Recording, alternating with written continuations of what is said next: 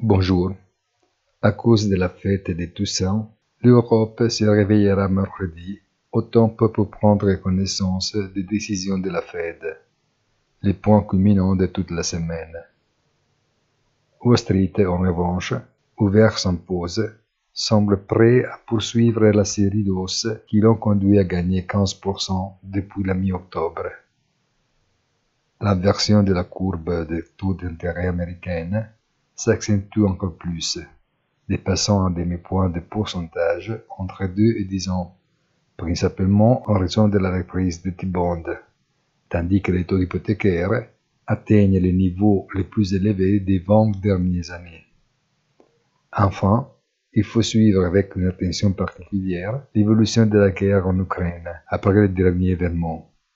Bonne journée et rendez-vous sur notre site easytradeunionfinance.it.